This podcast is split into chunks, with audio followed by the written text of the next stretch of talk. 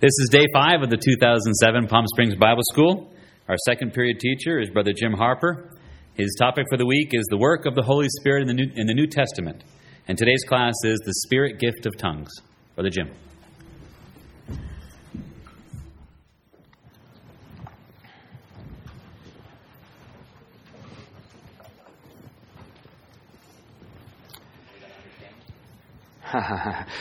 Are you going to understand me? I hope. Well, brothers and sisters, you look at a subject like this, the Spirit Gift of Tongues, and it comes with its own built-in intrigue, doesn't it? Whatever was this all about? And I just hope at the end of the day, you won't feel that I've been so speculative that we've been brought crashing down from the mountaintop, because that's where we've been brought to already. The New Testament provides several details related to the gift of tongues that tell us something about the nature of what was spoken. And these details are worth exploring biblically. And I want to just run through a few of them quickly because we're not going to have time to run through them. All right? Mark 16, verse 17, new tongues. There's the passage. These signs will follow those who believe in my name. They will cast out demons. They will speak with new tongues. Determining how the word new is used in both the New Testament and the Greek Old Testament is a rewarding exercise. And I have to leave it there. Acts 2:11, the wonderful works of God. And this one we won't end up leaving alone, but we'll come back to it. But for the moment, when they spoke in tongues, and here's the passage, we're told, we hear them speaking in our own tongues, the wonderful works of God. What are the wonderful works of God, and why did Jews from all parts of the world recognize them when they heard them? What is the unmistakable Old Testament history behind this expression? Acts 10, verse 46, magnifying God. They heard them speak with tongues and magnify God. And I would suggest, brothers and sisters, we may have here a figure of speech known as hendiadys. It's a kind of thing that Luke does a lot with.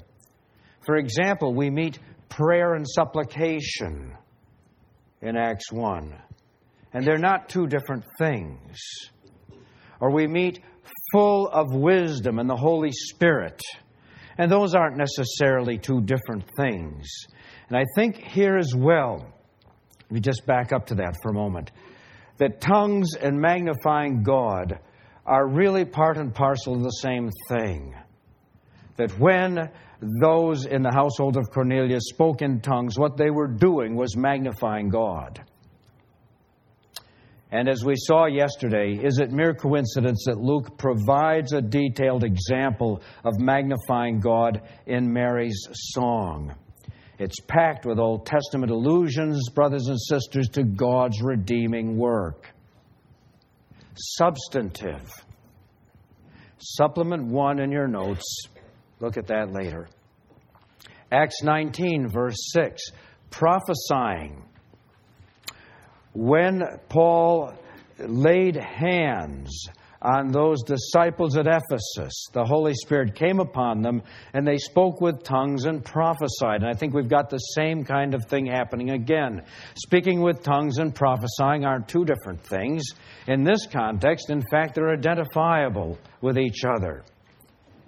And is it again coincidence? We saw this just briefly yesterday. Much fuller notes on that in Supplement 1. Is it again coincidence that Luke provides a detailed example of prophesying under the empowerment of the Holy Spirit in Luke chapter 1? And once more, the theme of God's redeeming work is fully evident here. 1 Corinthians 14, 2. in the Spirit, He speaks mysteries. And there's the passage. For he speaks in a tongue. He who speaks in a tongue does not speak to men, but to God. For no one understands him. However, in the Spirit, he speaks mysteries. And that would be especially true, I think, in the Corinthian setting, brothers and sisters. But we can't explore that at the moment.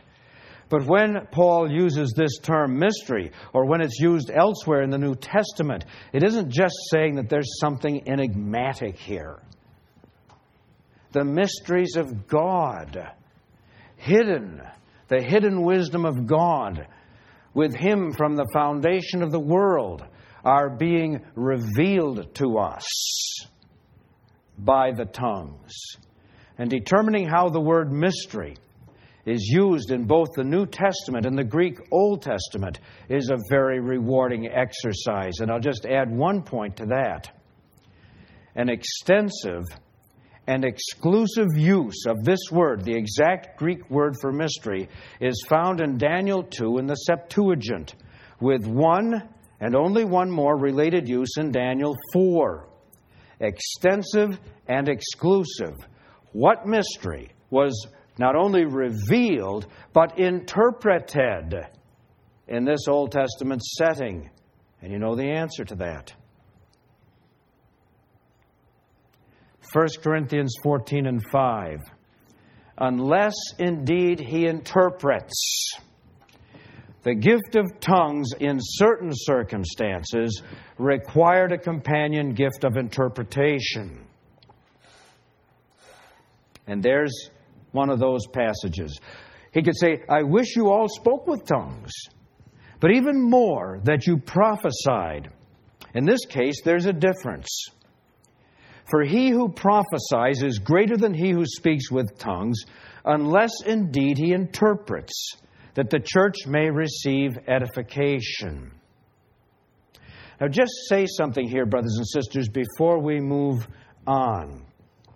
I fully sympathize with those who look at the day of Pentecost and, assuming that the 12 apostles spoke in a variety of foreign languages, try to get around all the difficulties there by supposing that there is also a spirit gift or a miracle of hearing. The Spirit gift of tongues, as far as I can tell, never came with a companion gift of hearing. It required a companion gift of interpretation. And that's different by far. Tracking the many uses of the word interpret and its cognate Greek words in the New Testament is a very useful exercise.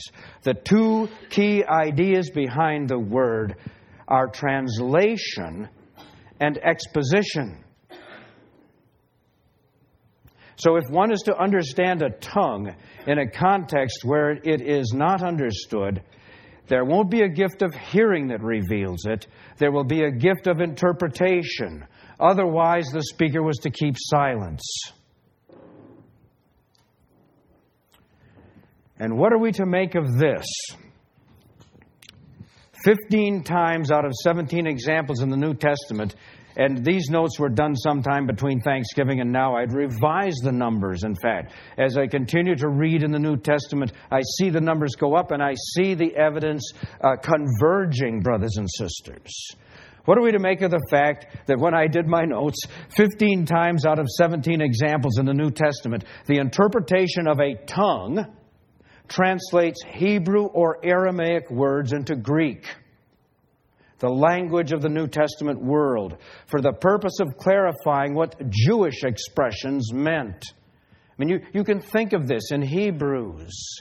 Melchizedek, king of Salem, which by interpretation is king of righteousness and king of peace. We're told, we're given an exposition of Genesis 14 by the simple interpretation of the Hebrew words there.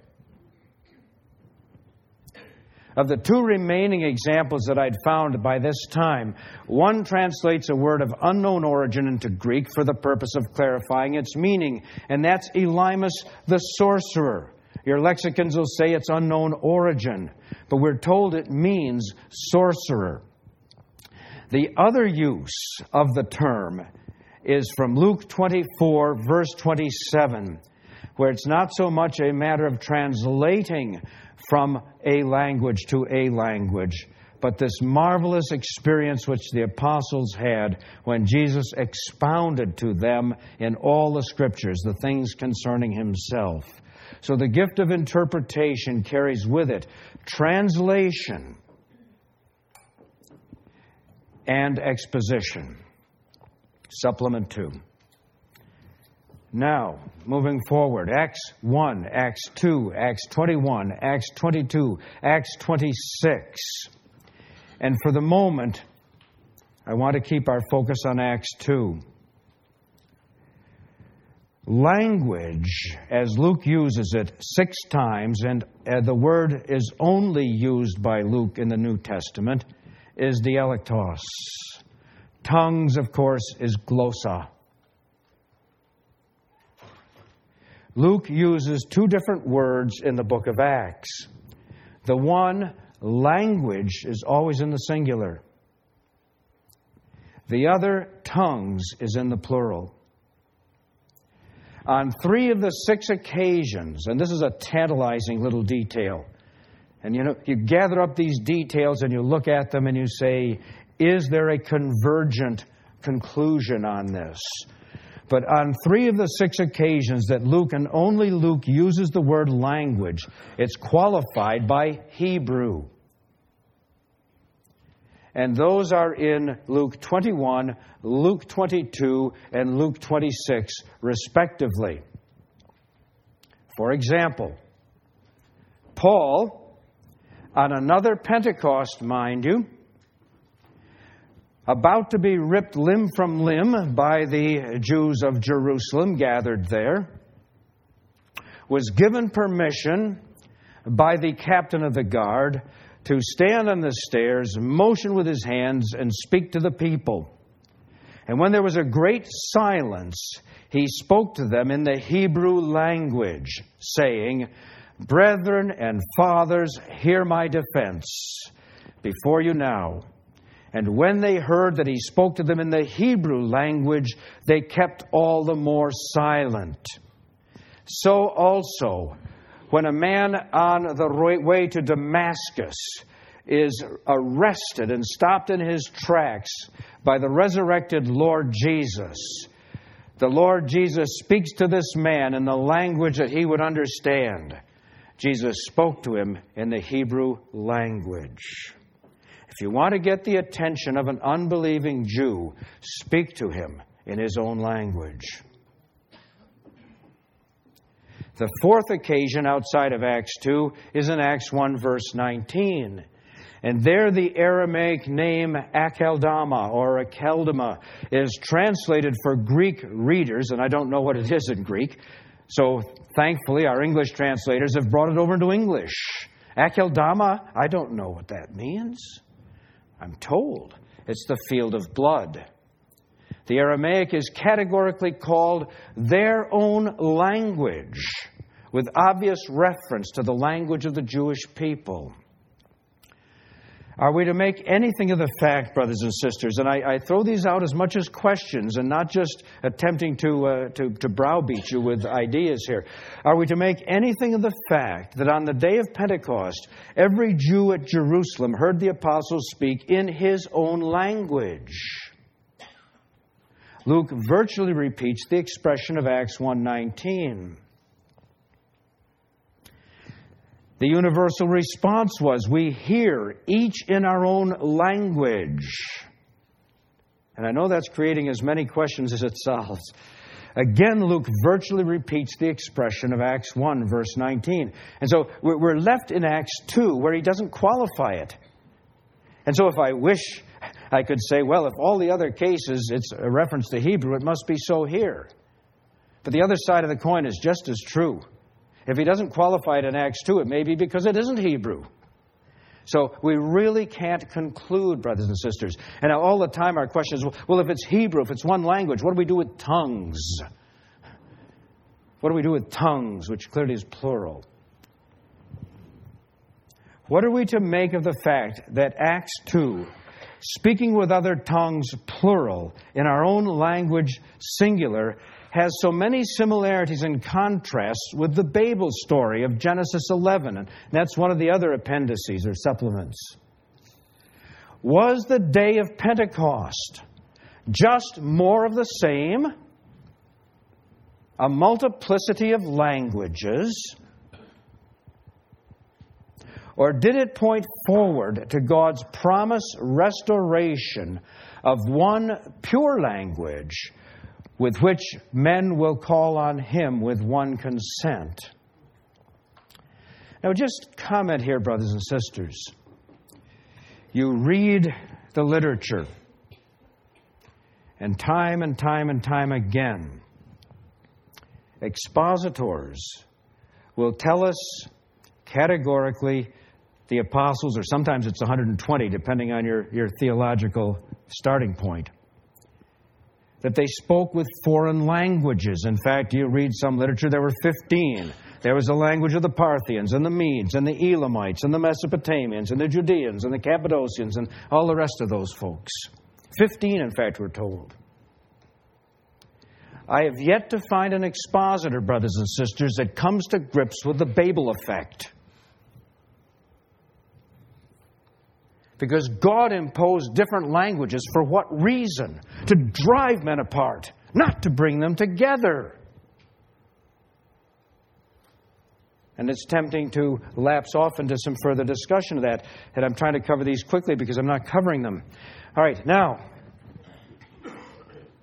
supplement 4, and I'll leave you there. We'll touch on this just a bit, perhaps more. One other point I just want to mention, which you're perhaps well aware of. One other observation that I'd like to make. The King James refers to the gift of tongues as an unknown tongue, and does so 6 times and always within 1 Corinthians 14.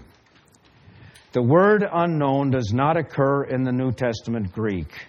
It's the efforts of the translators, and they were wonderful translators. Read the book. What is it? The Men of King James, the King James's Men. What I can't remember the title of the book. Marvelous, marvelous discussion of the people who made up those committees that did the King James translation. And in their effort, brothers and sisters, to help us to understand, they introduced the word unknown. And perhaps it should have remained unknown. It doesn't help. Several modern versions omit it. We must be careful, I think, based on the King James, not to make an incorrect assumption about the nature of tongues based on that reading. Almost certainly, the tongues that were miraculously spoken were well known, even if, under certain circumstances, the salvational power in the words required interpretation for some listeners. And I'm not sure, I don't see any hint of it, that it required interpretation in Jerusalem on the day of Pentecost. It might well do so in Greek-speaking Corinth, but I don't see any hint of that added gift on the day of Pentecost in Jerusalem. And so we're finally ready to start. What was the nature of the Spirit Gift of Tongues in New Testament times? And to be honest with you, brothers and sisters, I'll only address this incidentally from here on out. Because when all is said and done, if we just hammer away at this, we will come down from the mountaintop. What can we learn about the inspired message that tongues conveyed? And that's where I really want to focus the rest of our attention. Because the Word of God, if that's where we will go, and we will not let us necessarily come down from that mountaintop. Speculation might, but the Word of God won't. And how did the interpretation of tongues serve to edify those who heard? Well, we've, in a sense, already answered that. If it interprets and expounds, it edifies. And we have 3 different areas that we won't go to. I only want to pick up the second one, the wonderful works of God, and spend the rest of our time looking at this. That's the one from the day of Pentecost. In your notes, it's on page 510.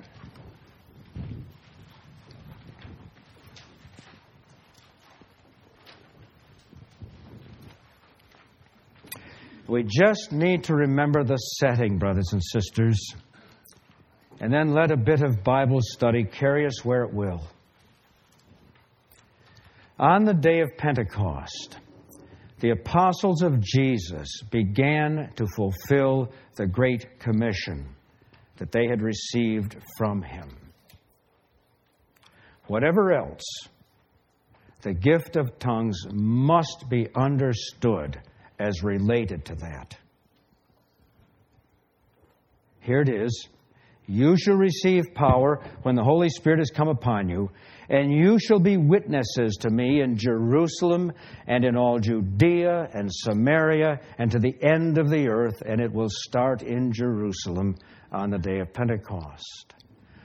The gift of tongues that Jesus gave his apostles that day in Jerusalem empowered them to begin their witness of his Messiahship.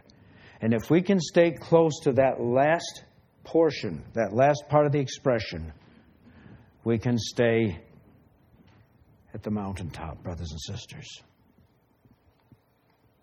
And so, on the day of Pentecost, they were all filled with the Holy Spirit and began to speak with other tongues as the Spirit gave them utterance. Now, just comment here, because it crosses my mind as I say this. As the Spirit gave them utterance is in the imperfect tense.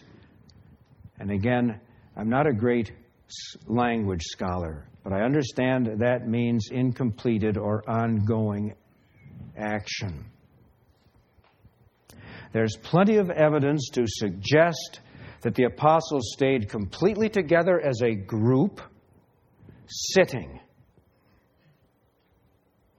And as the Spirit gave them utterance, an apostle would stand and say what Christ inspired him to say. And when Christ was finished inspiring him, he sat down. And another would stand and say what he was inspired to say and sit down. Gave is in the imperfect tense and suggests a continuing kind of action. And why do I say they were together, brothers and sisters? Because you can remember when at last the detractor in the crowd said, "There, these men are full of new wine." What an irony that is. New wine indeed. New wine is put into new wineskins. New wine. Peter arose with the 11. Try to get 12 drunk men to do that at one time.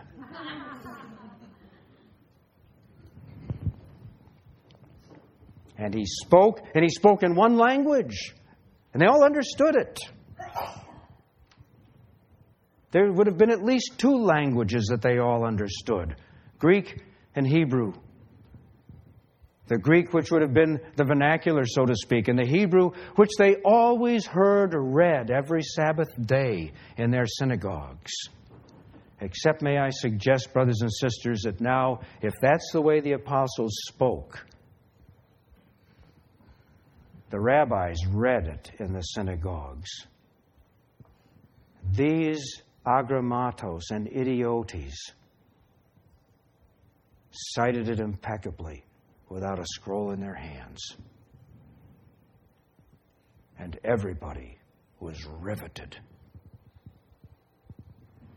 And may I just then add to that, rather than thinking of them speaking in the language of the Parthians or the Medes or the Elamites, think of them speaking in the dialects of Hebrew that they were used to hearing in those synagogues. Are not all these who speak Galileans? And then the maid said to Peter, "You're one of them. You're a Galilean because your speech betrays you." But now, there's no betrayal of the speech. And the shibboleths that might have come from Galilee, they frame to pronounce them shibboleth. And they are understood in the dialects. And everybody else hearing knows the language. And even though the dialect may vary from synagogue region to synagogue region, they know what they're hearing. We do hear in our own tongues, in our own Hebrew dialects, the wonderful works of God. We're going to want to explore what that is. And just suggest that, brothers and sisters. They began to speak in other tongues that transformed them from these Galileans from the other side of the tracks into men that even their adversaries had to stand and listen to with their mouths open.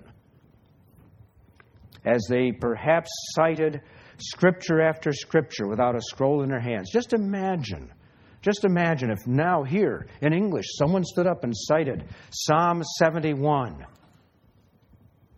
without the Bible open, and someone else Psalm 106. I think we'd all say, what does this mean? What does this mean? Just a bit of imagination there, brothers and sisters, but it has to be relevant. It has to be relevant. This is the beginning of the witness to Christ. Everything the apostles said that day was guided by heaven for a single purpose, to prepare Jewish hearts to receive the saving truth that Jesus of Nazareth is the glorified Christ of Israel. That's what it's all focusing on and leading up to. Anything remotely chaotic, any Babel effect, anything unintelligible could not have carried the day had it been so. The reaction to these men who have absolutely no credentials of their own would have been so chaotic and so just demeaning and rejecting, in my estimation, that instead of Christianity, as it were, getting off on a good start, Christianity on the day of Pentecost would have died a burning.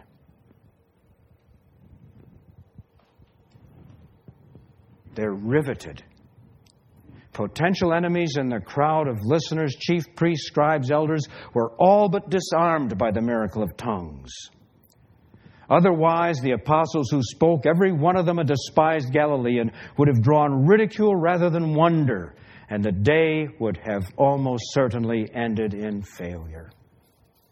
Died a burning. No serious opposition was mounted against the apostles when they spoke with other tongues, and the day of Pentecost was an unprecedented success. What the worshipers knew that they were hearing when the apostles spoke with tongues was surely a contributing factor to the success of the day. We hear them speaking in our own tongues the wonderful works of God. So they were all amazed and perplexed, saying to one another, "Whatever could this mean?"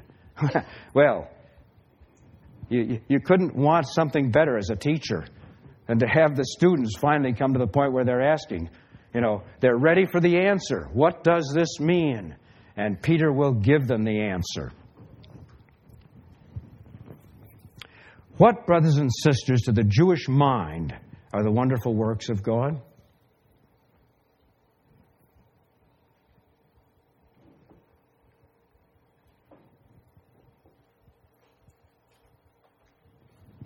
It's the redemption of Israel. It's the redemption of Israel. God's redemption of His people. Is that not relevant?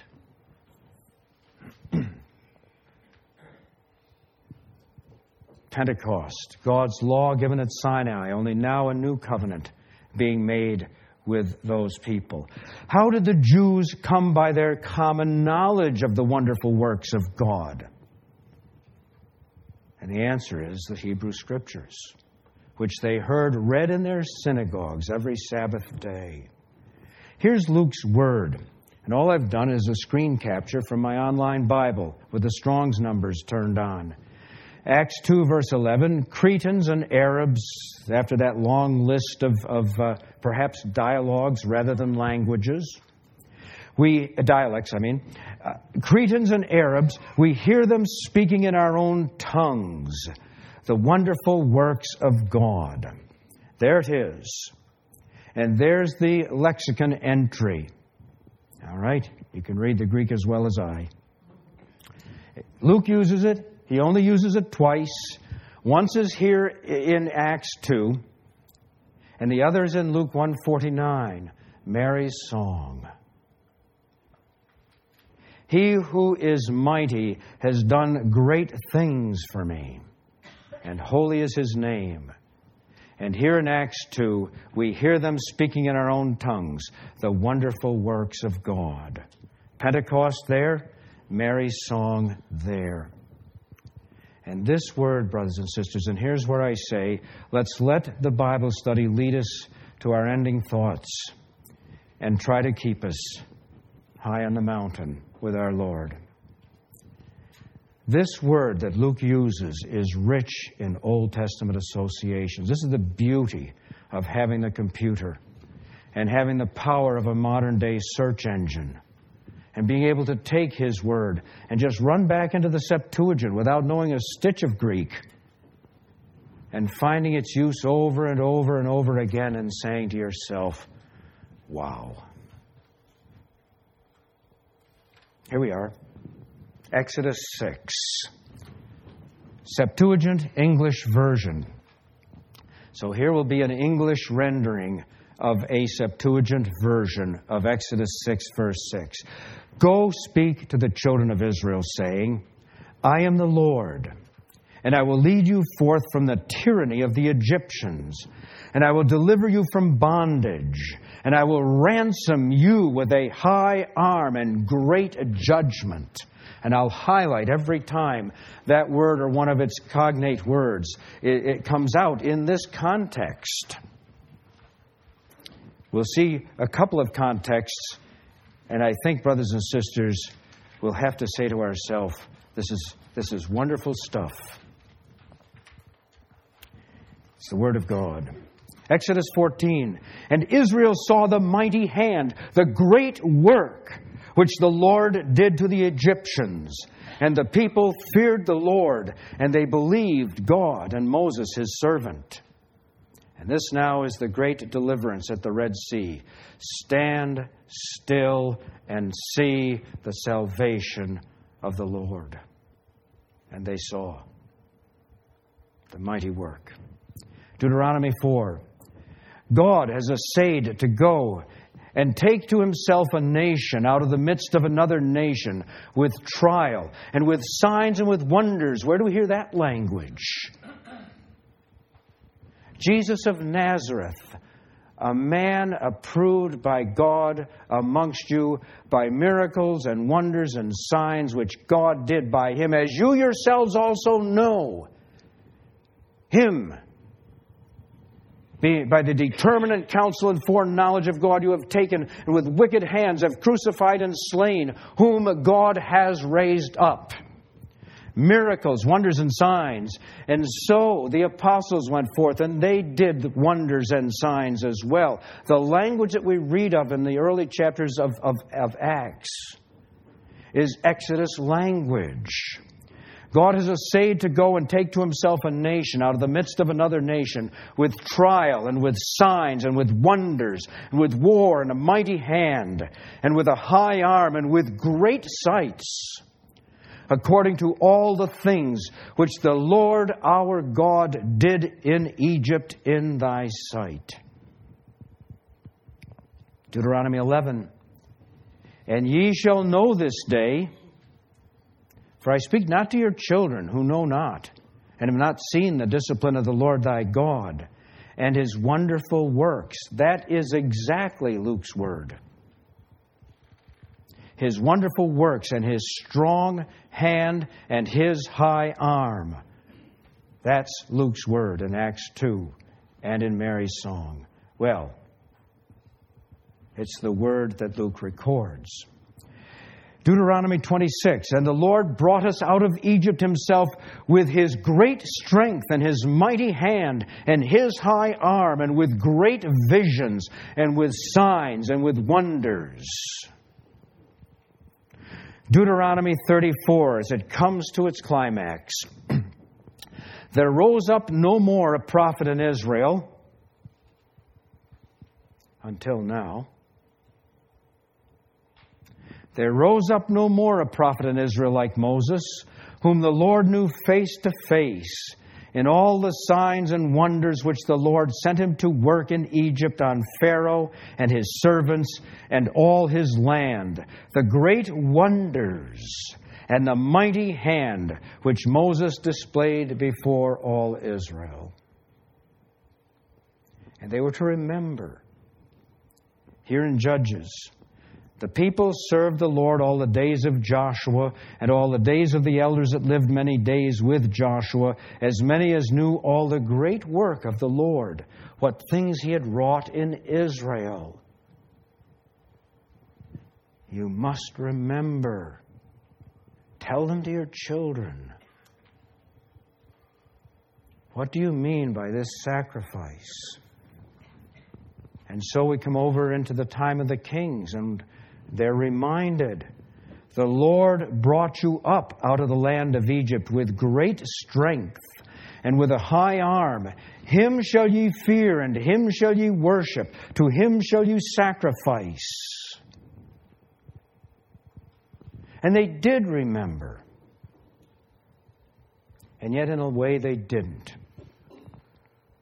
They might remember the passages of Scripture, but what about the meaning? They forgot God that saved them and had wrought great deeds in Egypt, wondrous works in the land of Ham, and terrible things at the Red Sea. Psalm 35, for I know that the Lord is great, and our Lord is above all gods, who smote the firstborn of Egypt, both of man and beast. He sent signs and wonders into the midst of thee, O Egypt, on Pharaoh and on all his servants. Jeremiah, thou didst bring out thy people Israel out of the land of Egypt with signs and with wonders, with a mighty hand and with a high arm and with great sights.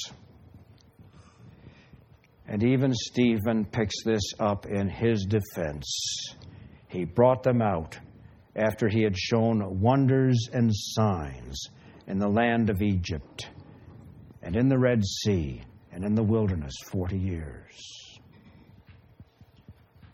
But the associations just don't end there, brothers and sisters. This concept of the wonderful works of God have another Old Testament context. If you go back to Mary's song, and you don't need to turn to it now, in Luke 1, verse 49, you'll have a cross-reference back to Psalm 71 or Psalm 70 in the Septuagint. And here it is. The wonderful works of God. O God, thou hast taught me from my youth. And until now will I declare thy wonders, even until I am old and advanced in years, O God, forsake me not. Until I have declared thine arm to all the generation that is to come, even thy power and thy righteousness, O God, up to the highest heavens, even the mighty works, there it is, that's Luke's word, even the mighty works which thou hast done.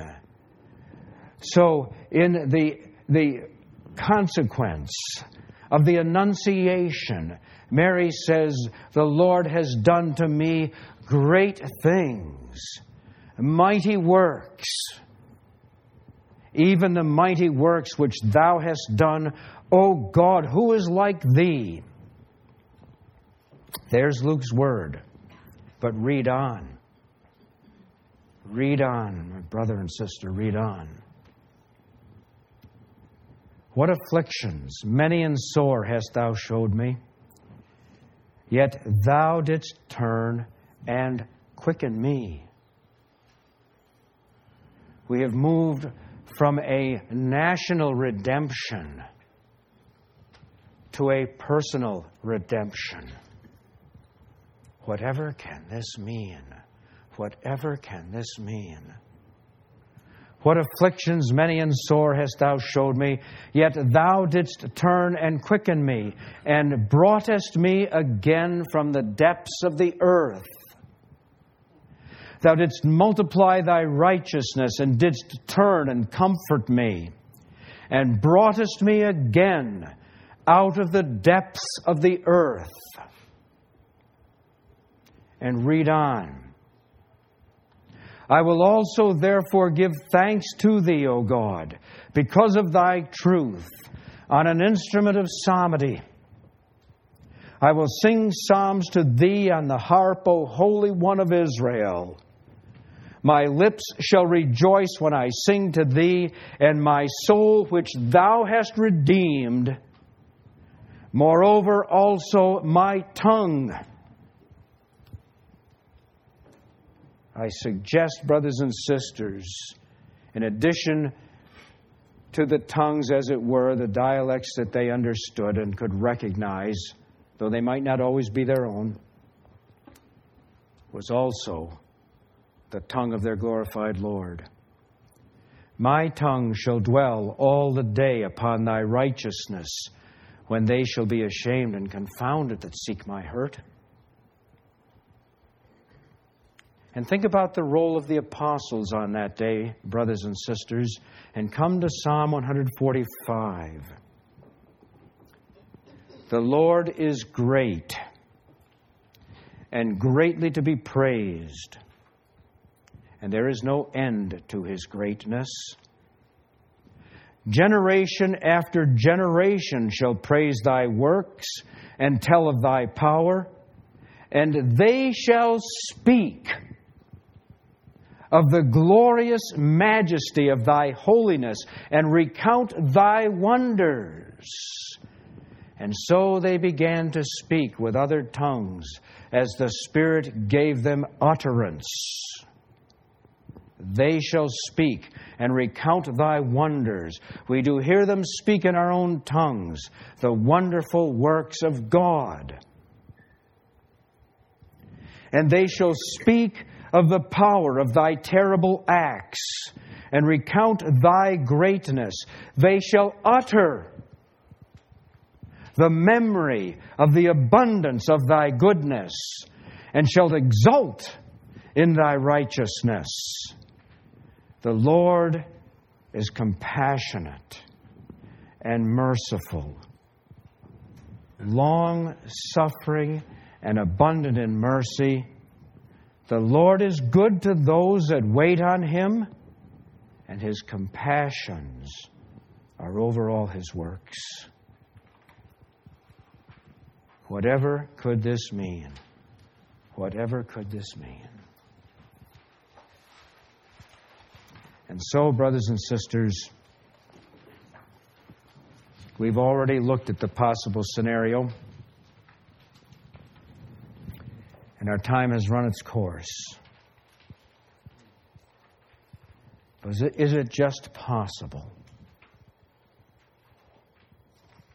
that the relevance is there in a witness to the mighty wonders of God?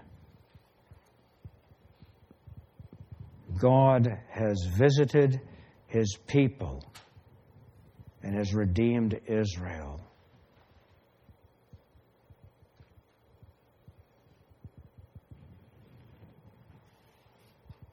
And they stood there and they listened. And Peter could give a message of hope. Whatever can we do? What have we done? And the simple and consoling message: repent be baptized in the name of Jesus Christ for the forgiveness of your sins. And you shall receive the gift of the Holy Spirit. God bless you.